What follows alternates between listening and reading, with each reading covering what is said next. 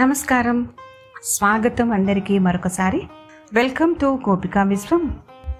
మీ అన్న పొరవదాలు తెలియజేసినటువంటి విషయాలను పరిశీలిద్దాం మాట్లాడుకుందాం. నమ్మితిన మనంబున సనాతనులైన ఉమామహేషులన్ మిమ్ము పురాణ దంపతుల మేలు భజింతు కదమ్మా మేటి పెద్దమ్మ దయాంపురాసివి కదమ్మా. హరింపతి చేయు మమ్మ నిన్ను నమ్మిన వారికెన్నడను నాశము లేదు కదమ్మా ఈశ్వరి అని రుక్మిణి శ్రీకృష్ణుని పతిగా పొందగోరి పార్వతిని ప్రార్థించింది.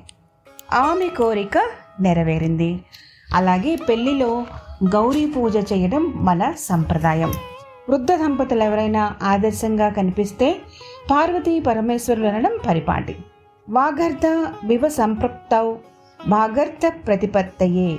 జగత పితరౌ వందే పార్వతీ పరమేశ్వరౌ అని కాళిదాసు శబ్దార్థముల వలె అవినాభావ సంబంధమున్న జగత్తుకు తల్లిదండ్రులైన పార్వతీ పరమేశ్వరులను శబ్దార్థములను సరిగా ఎరుగుటకు నమస్కరిస్తున్నాను అని ప్రార్థించాడు.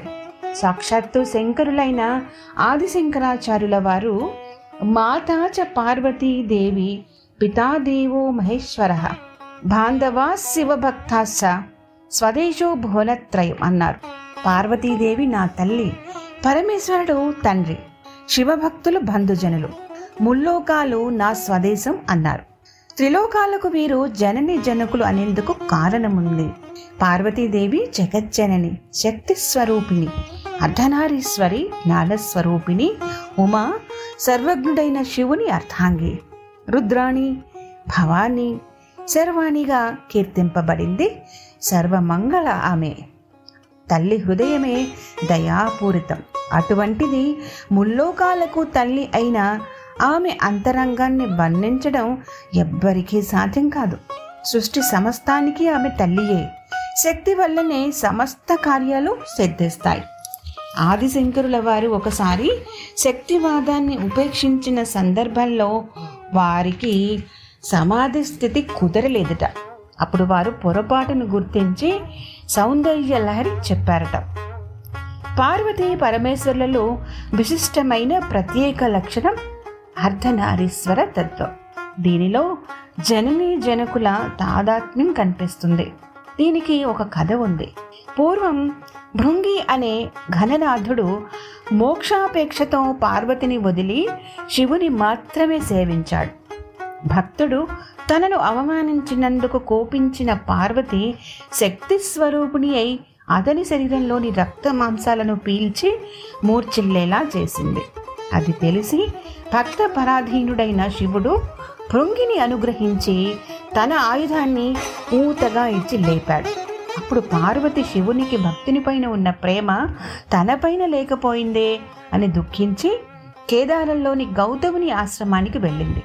అక్కడ గౌతముని ఉపదేశం పైన అక్కడ ఉన్న కేదారేశ్వరుణ్ణి ప్రార్థించి ఆ దేవుని అనుగ్రహంతో సాక్షాత్కరించిన పెనిమిటితో అర్ధ శరీరాన్ని పొంది అర్ధనారీశ్వరి అయింది భోలాశంకరుడు భక్త పరాధీనుడు అయిన రుద్రుడు త్రిలింగాలైన శ్రీశైల దాక్షారామ కాళేశ్వరాలలో వెలసి ఉండి మనలను మరింత భద్రంగా కాపాడుతున్నాడు.